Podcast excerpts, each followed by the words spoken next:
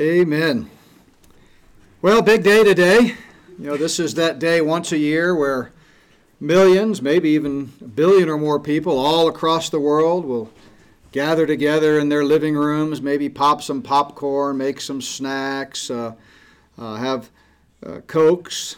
We'll, we'll just keep it as a Christian gathering, cokes, uh, and uh, and the like, and and uh, just be riveted to the TV for four hours. I'm talking, of course, about the Taylor Swift show.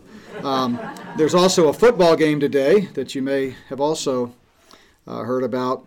Uh, one thing's for sure after the Super Bowl today, the only person who will ever be heard saying, Who is Taylor Swift? will be a Jeopardy contestant. But uh, speaking of football, I was thinking about the oddity of this game we call here in America football. Uh, in the game of football, there's no game without the ball. I can remember as a kid uh, wanting to get a, a bona fide NFL football. When I finally got one, I don't remember if it was birthday or Christmas or what it was. The thing was so big I couldn't even get my hands around it, so it just sat on my uh, shelf uh, forever. But uh, there's no game without the ball. Players can can put on the gear, wear the helmets, walk in their cleats, but there's no game without the ball all the drama, the excitement, game plans, the hype, the uniforms, the predictions. Nothing really matters in football if you don't have a ball. When you think about it, that little piece of pigskin controls a lot. A touchdown is only a touchdown based on where the ball is. A first down is only a first down measured by where the ball is. A lineman is onside or offside in relationship to the ball. Whether it's a catch or an incomplete pass uh, depends on control of the ball. Just ask Dez Bryant from a few years ago. It just changed the whole game because of that bad call in that Green Bay game. But I'm, I'm not bitter or anything. Everything has to do with the ball. I mean, the Patriots figured this out. That's the reason they got a hold of the balls several hours before the game and manipulated them. But anyway, the ball is the key. Three points or a lack of three points. It has to do with where the ball went. Two points, six points, even one point. All eyes are on the ball. It's amazing when you think about it. You can have all the other stuff, but if there's no football, you've wasted your Sunday afternoon. Well, as I was thinking about that simple, profound realization, it occurs to me that in life it's possible to have a lot of stuff right, do a lot of things right, go to the right church, have basically everything together. And even as a Christian, you can have all the accessories, all the other stuff related to Christianity correct, but yet still miss the main thing, which is God's Word. If you don't have God's Word as the central guiding factor in your life, everything else is a waste of time. You can't play football without a football, and you cannot follow God without God's Word. You cannot be an effective Christian without the centrality of the Bible in your life. As we come to the next verse in our text this morning, we see a group of young believers who were excited not about all of the peripherals in their new place in the way, as they called it in the early days of Christianity. No, they were excited about the Word of God. They were excited about the Bible. As the apostles, uh, Paul and uh, Silas and Timothy, as they preached the Word of God with authority, these young believers got excited. And so, to help us recalibrate our lives around the centrality of the Bible, I want to examine the amazing, life changing power of this book. This book is unlike any other book on the planet. Even unbelievers, even famous unbelievers, like Gandhi, who was not a Christian, at least as far as we know of anything he ever said or wrote. He never professed faith in Jesus Christ as the Son of God who died and rose again for his personal sins. But even he understood the power of God's Word. Gandhi said, You Christians look after a document containing enough dynamite to blow all civilization to pieces, to turn the world upside down and bring peace to a battle torn planet. But you treat it as though it is nothing more than a piece of literature. What an indictment on the average Christian today. So, as we're going to just look at one verse this morning and talk about the life changing power of the Word of God, the next verse in our text is 1 Thessalonians 2, verse 13, if you want to turn there. But to contextualize it a bit, remember it's the second missionary journey. Uh, it's the summer of 51 AD. Paul is camped out in Corinth. He had visited Thessalonica a few months earlier, shared the gospel. There was a great harvest of souls. People were born again by faith. And, uh, and they immediately begin to grow. And, and Paul, frequently in this letter that he writes back to them a few months later from Corinth, he brags about what, uh, how encouraged he is by their growth in the faith. So let's take a look at verse 13. Uh, and and it, let me just read the verse and then we'll break it apart. He says, For this reason we also thank God without ceasing because when you received the word of God, which you heard from us, you welcomed it, not as the word of men, but as it is in truth the word of God, which also effectively works in you who believe. Now, we talked about this verse a few weeks ago when we were in chapter 1 of 1 Thessalonians, and I pointed out that in the Greek New Testament there are two words, two different words, that are often translated receive dechomai and lambano. And most of the time, they're both translated receive in our English Bibles, and you don't really know unless you have a good word study book or a digital software where you can hover the, your finger over the word in English and see what the original Greek word was. You don't really know the difference, but it's critical to understand the difference because the word lambano simply means to receive, to take possession of. If someone hands me this bottle of water and I take it and now it's in my possession, that's lambano. I've received it right? It says nothing about the attitude or a commitment, anything like that. And that's the word that's used first here that you see highlighted in red. When you heard the word of God from us, you received it. They got saved. Uh, John 1:12 uses lambano. It says to as many as received him, which it defines as to those who believe in his name, he gives the power to become the children of God. So the moment you believe in Jesus Christ, the Son of God, who died and rose again for your sins, in that instant, you have received the free gift of eternal life. In fact, faith alone is the means by which we receive that gift. Uh, in the same way that to take this bottle of water, I would use my hands, a physical gift. The spiritual gift of forgiveness and eternal life comes only by faith. And, and we've talked about that a lot in here about the centrality of the gospel and getting the gospel right, and how so many people make salvation about a two way contract. You've got to commit, surrender, pledge, promise, forsake, do all these things. That's not it at all. It's simply taking possession, which you do by faith. So that's lambano. But as we read on in here, after they had received the word, they'd been saved, it says, You welcomed it not as the word of men, but as it is in truth the word of God. That's the word dechomai. Now, in this verse, in the New King James, it translates it welcomed, which is the best translation of dechomai. Again, often it's translated just received, and you don't really understand the meaning. But dechomai has to do with your attitude. It's more of embracing, getting excited about, enthusiastic about. And that's what they did, uh, having gotten saved. When the Thessalonians heard Paul preach the Word of God, they realized it was not simply the words of man's wisdom, but a message that had its source in God. He goes on to say, not as the word of men, but as it is in truth the word of God. They began to realize, wow, the same God who proclaims the good news of salvation by faith alone in Christ alone, that same God has a lot of other promises in this word that we can live by and grow by. Paul's message was powerful precisely because it was the Word of God. He was an apostle. This was during the apostolic age, the revelatory age, when God was still revealing much of the New Testament through these apostles. But Paul preached the Old Testament. He preached uh, his, some of his early writings and some of the Gospels that had already been written. He was preaching the Word of God. And it was powerful. In fact, he mentions at the outset of this letter, we looked at this a few weeks ago, just how powerful it was. He said, Our gospel did not come to you in word only, but also in power and in the Holy Spirit. See, the Holy Spirit uses the Word of God both to convict the lost of their need for a Savior, but also the saved to, of their need to grow up in spiritual maturity. Remember, Romans 10 17 says, faith comes by hearing, and hearing by the Word of God.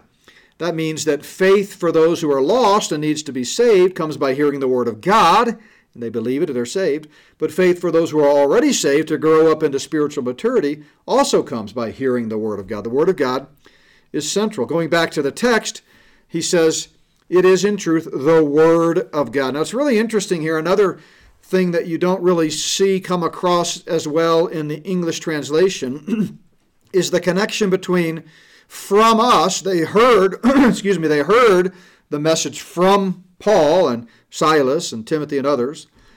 The connection between that phrase from us and the phrase of God that you see highlighted at the end of what's in red there on the screen. Um, Paul wanted to make sure, under the inspiration of the Spirit here, as we're going to talk about, that his readers had no confusion about the nature of the message he was giving. It might have been coming from him as a conduit, but it, without question, was the message of God. And in Greek, even though here in English you see which you heard from us, and then several words later it talks about of God. In Greek, the phrase from us and of God are immediately after each other. It goes from us and then to theou, of God, right after each other. So it's emphatic for emphasis. The idea is that although brought by human messengers, in reality it was God's message, God's word. And, and, you know, theologians who study the unique nature of the Bible, the authoritative word of God, if they believe in inerrancy, which sadly most don't uh, anymore since the rise of higher criticism, but you'll see in the writings about bibliology, the study of God's word, you'll see referenced when speaking about the human authors, Remember, the Bible was written by 40 different human authors over a period of 1,500 years in three different languages from three different continents. But God was the one, through the Holy Spirit, superintending over all of it. And so you'll see often the reference to the human author written this way it'll, it'll say capital A slash little a U T H O R. Author, but the first letter is both capitalized and a small letter. And that's a way of indicating that, look, Paul may have been the author if they're talking about one of Paul's letters, but God's the ultimate author. So it's a capital A author in conjunction with a little a author because it is the Word of God. God's message, God's Word brings change when we welcome and embrace it. That idea of dechomai. And that's what the verse goes on to say. It effectively works in you who believe.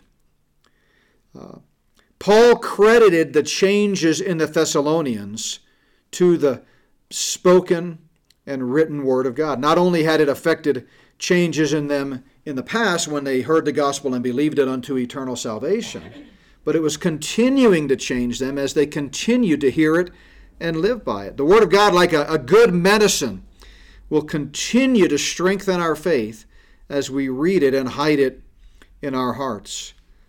The Thessalonian Christians sensed the supernatural truthfulness of the gospel that Paul preached as the Holy Spirit brought conviction. Remember, Jesus said the Holy Spirit would convict the world of sin, righteousness, and judgment, John 16 in the upper room.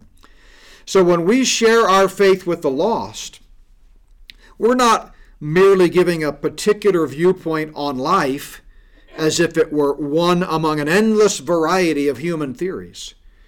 We are announcing the divinely revealed truth of God, the Word of God. The Word of God has inherent power to change. The Word of God through the Old Testament prophets, we see time and again, was recognized as being powerful and authoritative. The Word of God has creative power behind it. Go back to Genesis chapter 1. God spoke and it was done.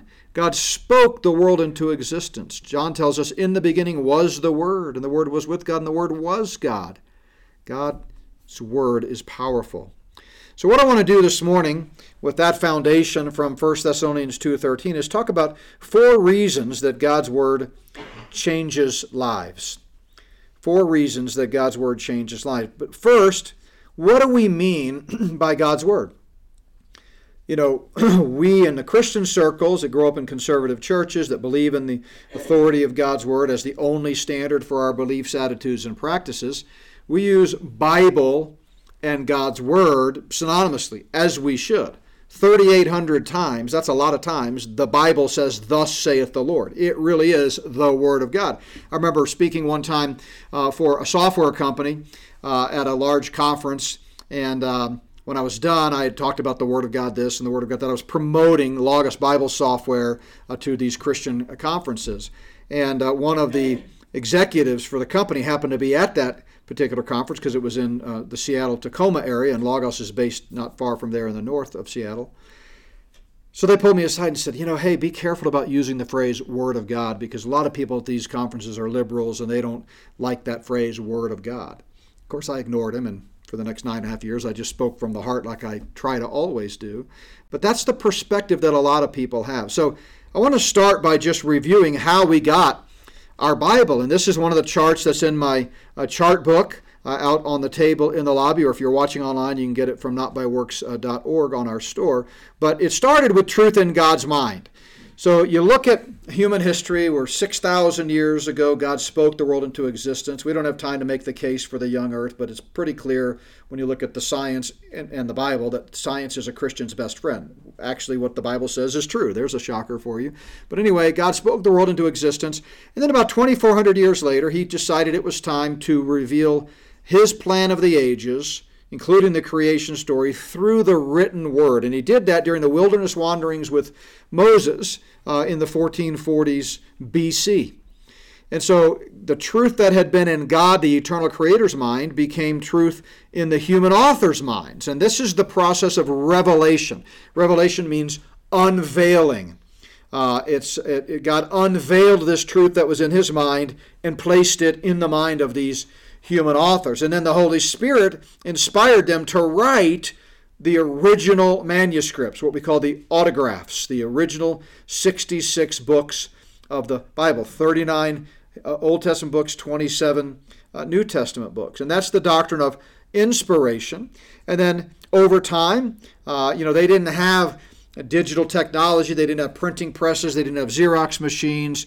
Uh, those original manuscripts got copied by scribes and spread around, but it was a long process. And eventually, the early church discovered these 66 divinely inspired books. People mis- misunderstand what canonicity is all the time. It's, it's a frequent question that I get is, you know, isn't it true, Dr. Hixson, that it was the early church fathers that declared what the Bible is, and people don't agree on that, and the Catholics think this, and the other people think this, and how do we know this is really the Bible? Well, that's not true.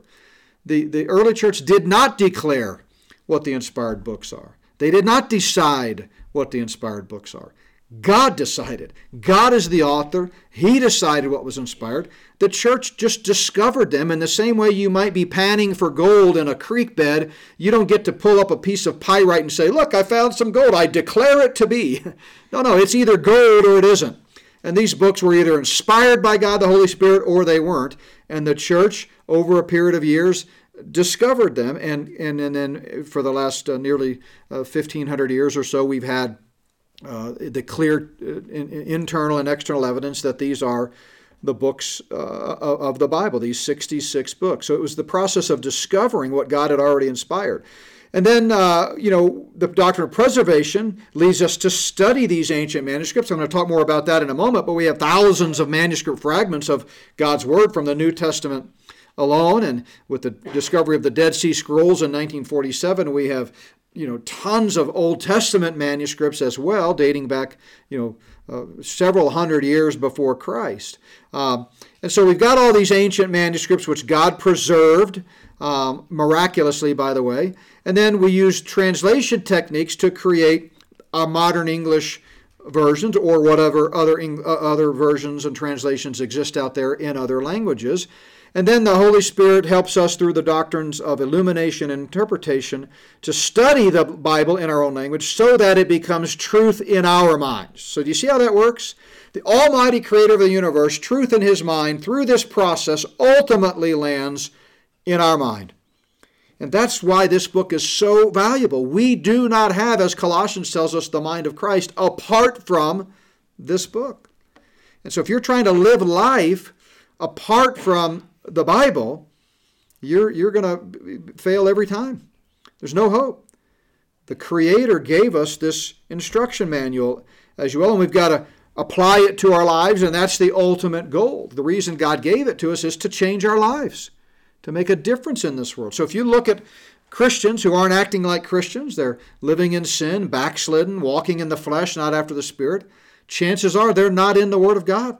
They're not feeding the Spirit through the Word of God. They're not getting the truth that God has revealed through His Word into their minds. And so we mentioned the 66 books of the Bible. I probably don't need to tell this audience, but what are those 66 books? Well, it starts with the Old Testament, the first five books of the Bible called the Pentateuch, the books of Moses, Genesis, Exodus, Leviticus, Numbers, and Deuteronomy.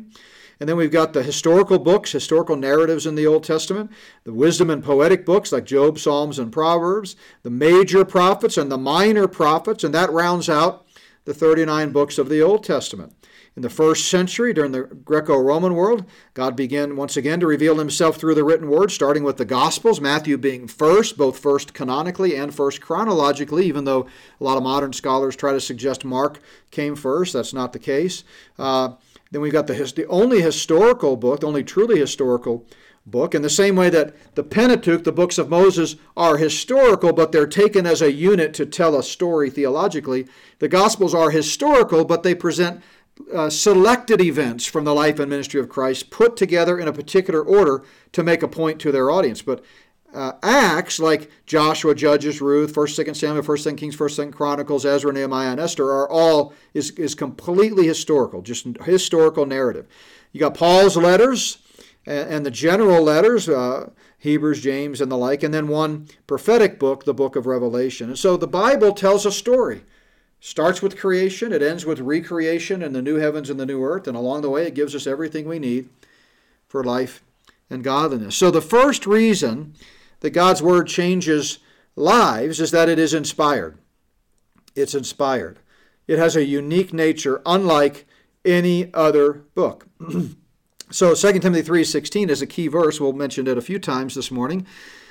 But Paul says all scripture is given by inspiration of God. That's the way the New King James translates what you see in red there. One word in Greek, theopneustos, theopneustos, uh, and it's the only time this word ever appears in the New Testament or any other extra biblical Greek literature. It is a uh, neologism. It's it's a new word that Paul created, and Paul is quite often uses uh, neologism. He's known for that. Writing under the inspiration of the Spirit, nothing wrong with that.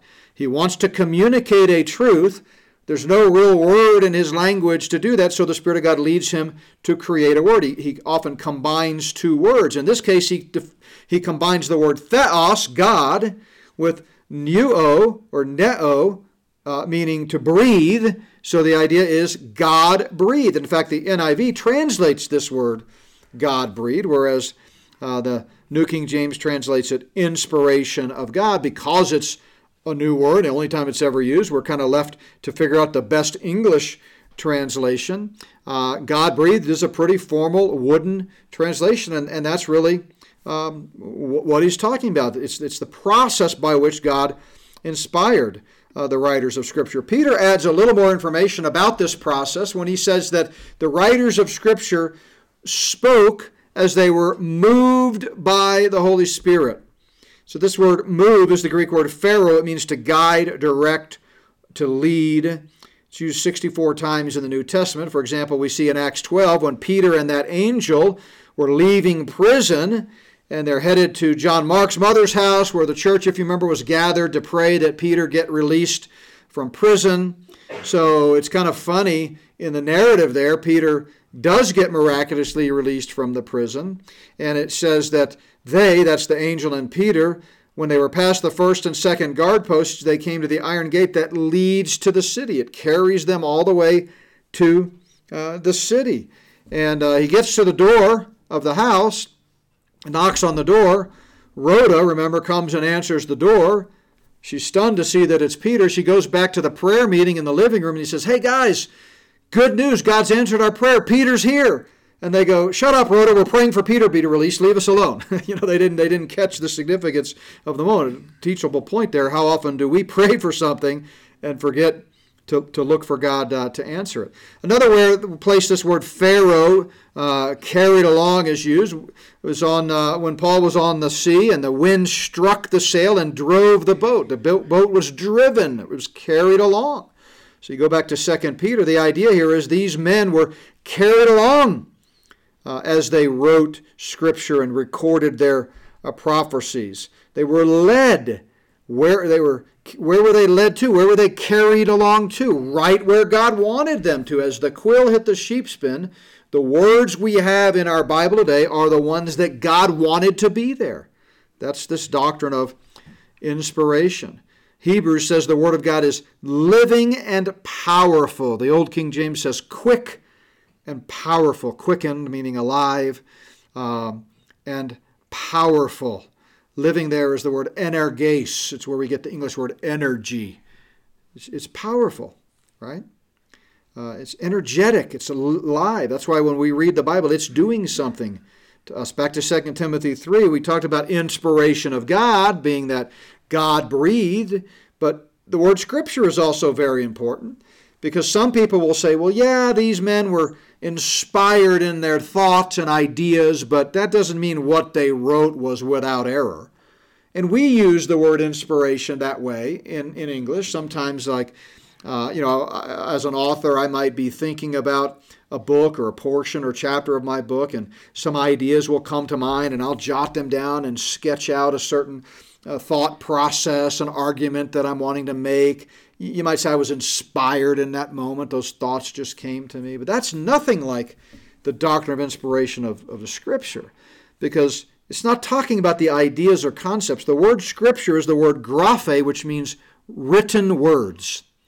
It's where we get our English word graffiti. You can't have graffiti without writing.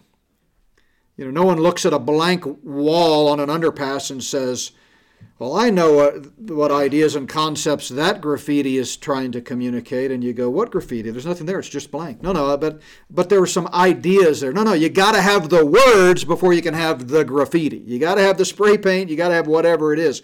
Graf- graffiti or graphe is writings, and so it's the very writings when the quill hit the sheepskin that the Holy Spirit carried these men along to write Scripture. So the first reason God's Word changes lives is because of its nature. It is inspired, it's God breathed. Secondly, it's inerrant. Because the Bible is God breathed, it is necessarily, of consequence, errorless, without error. Uh, if God's the one carrying these writers along to record it, it can't have errors because God has uh, no errors. God is perfect. Psalm 119 is the longest chapter in the Bible. Uh, it is an amazing psalm. It contains a reference to the Bible in almost every one of the 176 verses, all but three, in fact. And throughout these 176 verses, 173 of which actually mention the Bible, he, the, the writer, the psalmist, an anonymous psalmist, uses 10 different Hebrew words to refer to the written word of God the law, the judgment, testimony, commandments, precepts, statutes, etc. And we learn a lot about the inerrant uh, aspect of God's word. For example, verse 160 the entirety of your word is truth. Or your word is very pure, verse 140. Verse 75 I know, O Lord, that your judgments are right. Or verse 89 Forever, O Lord, your word is settled in heaven. All your precepts concerning all things I consider to be right. Verse 128.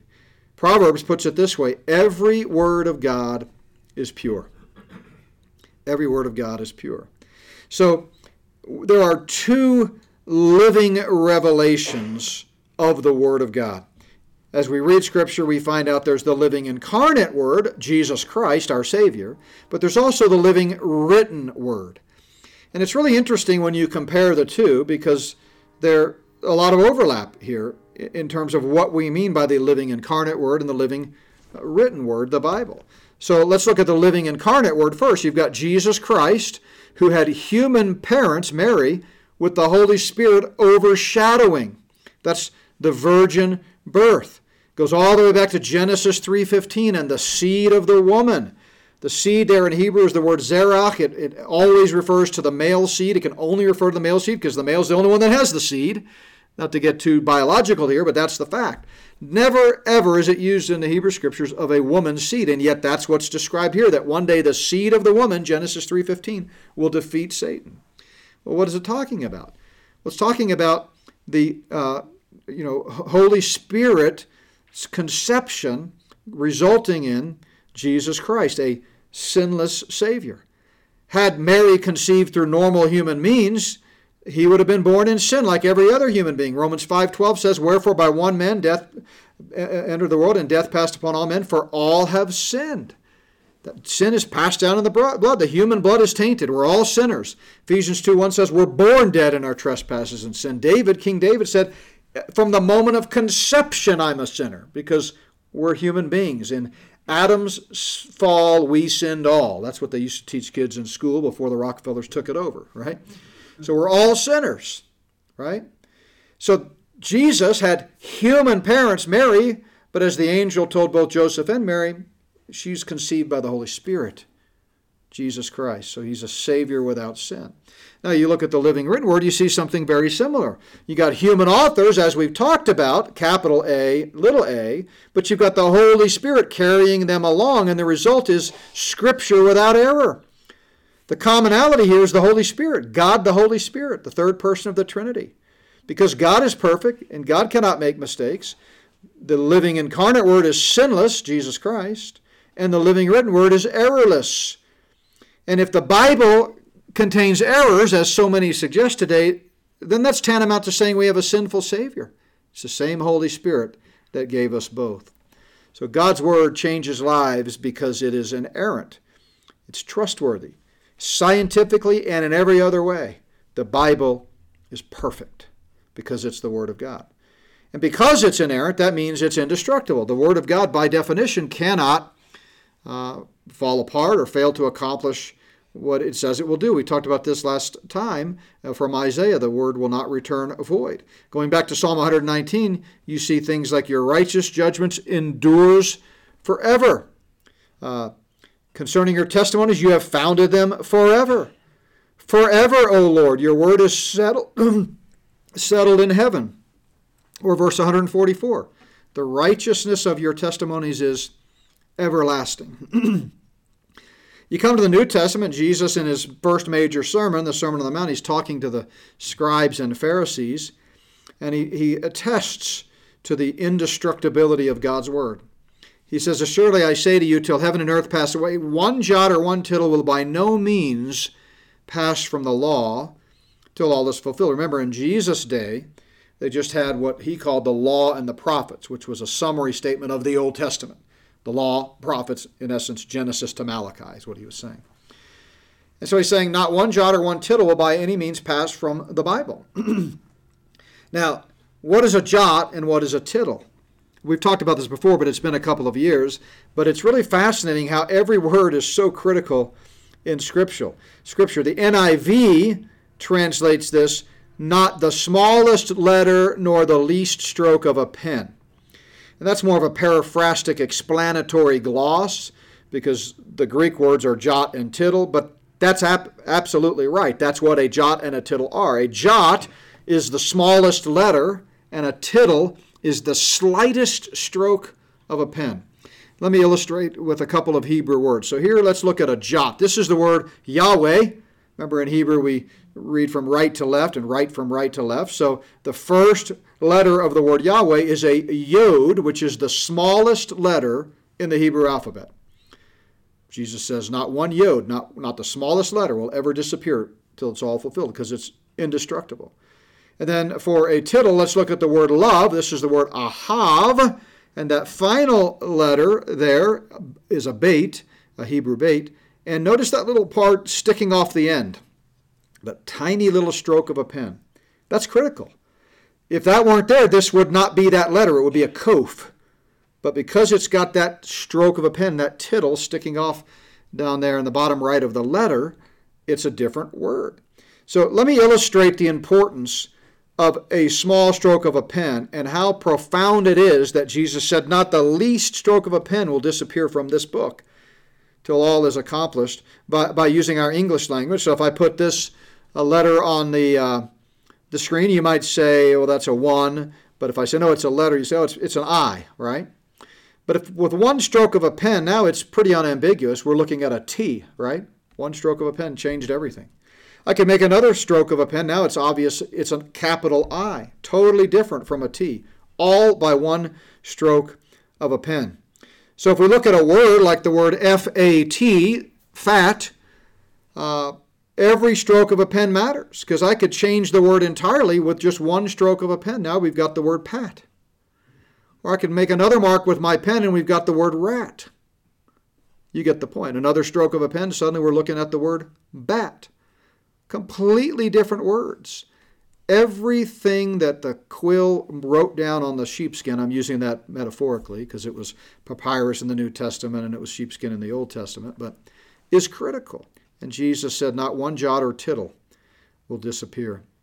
Peter puts it this way the Word of God lives and abides forever. And then, quoting from Isaiah 40, he says, All grass, all flesh is as grass, all the glory of man as the flower of the grass. The grass withers and its flower falls away, but the word of the Lord endures forever. The indestructibility of God's word is where we get the biblical doctrine of preservation. Preservation. Think about it. If God supernaturally revealed himself to mankind through the pen of the human authors, revelation, inspiration, you get the original documents, doesn't it make sense that he would preserve the record of that revelation without error? He's not going to allow all these errors to creep in so that we have all of these thousands of manuscripts today and we don't know well some of them have scribal errors and they do but we know that preserved within the extant manuscripts that we have in our possession today exists god's indestructible word of god and this just speaks to the supernatural nature of the Bible. First of all, the continuity of the Bible speaks to its incredible nature. You know, you've got, again, 1,500 years worth of writing across continents and languages and generations, and yet the continuity of the Bible is stunning. It can only be explained supernaturally. Uh, and you compare that to other ancient writings from around the same time period as the Bible, like uh, Greek philosophers Tacitus, first century AD, same time as the New Testament. Uh, we build history in our history textbooks on these uh, you know, documents from people like Tacitus. How many manuscript fragments of Tacitus do you think we have in existence today? Two. Two. Or Thucydides, eight. Herodotus and Euripides, eight and nine. I mean, these guys are famous. You read about them. There, we we assume that uh, almost everything we know about ancient times comes from these guys. We have half a dozen or so manuscript fragments of their writings.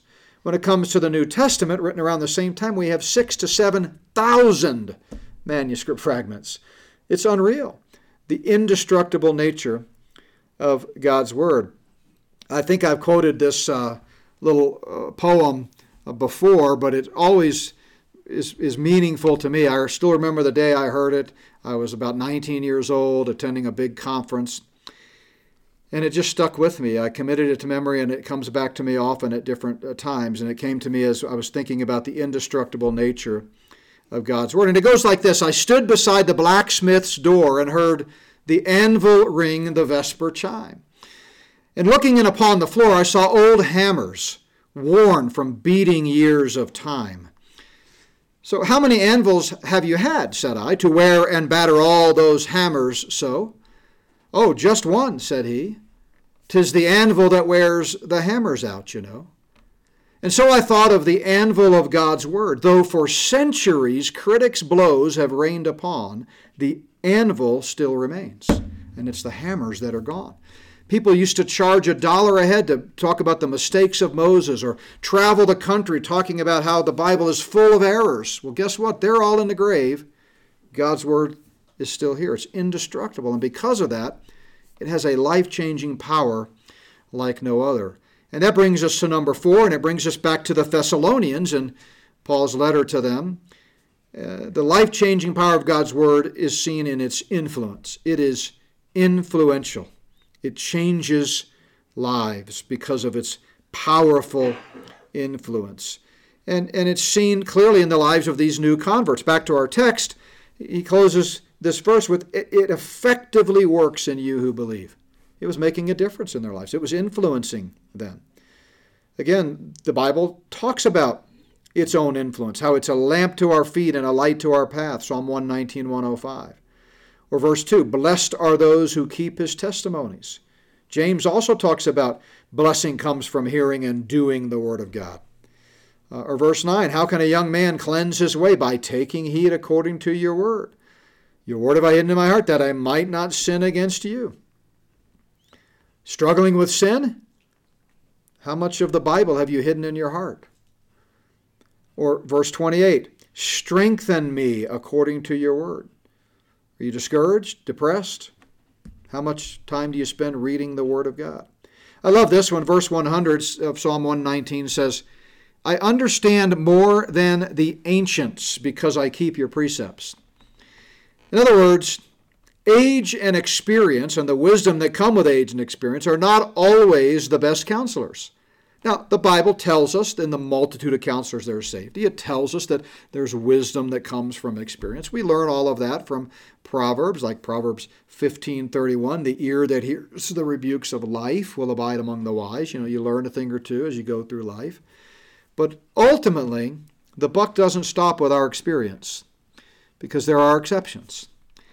Um, and he says, I, because of your precepts, because of your word, I'm actually smarter than the, the oldest person around who's got a lot more experience. And that's the reason you can find young people who are mature believers and have a lot of spiritual wisdom. But you can also find older adults who have not been in the Word, not been well trained, and even though they've got a lot of worldly wisdom, they're not that spiritually mature. Through your precepts I get understanding, the Bible tells us. Hebrews 4:12 reminds us that the word of God is a discerner of the thoughts and intents of the heart. Very interesting. What, what, what is this saying?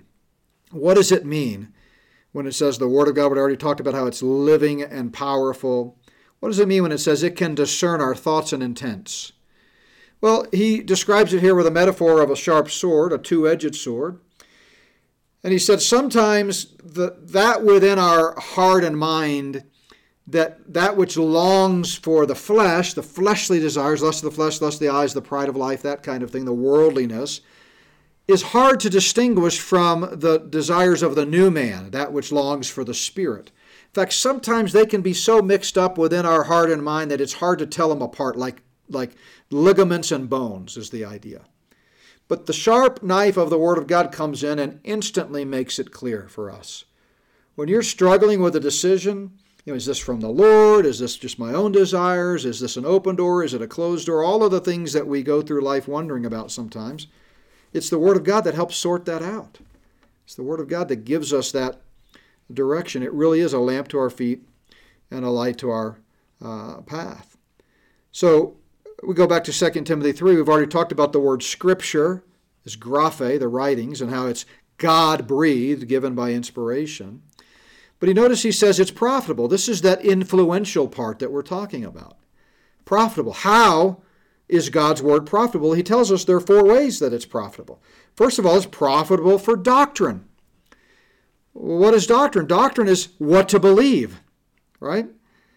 Periodically I'll, I'll, get calls because my number is listed on the Plum Creek Chapel website, and people are looking at our church and they're kind of wondering about our doctrine. I love getting calls like that.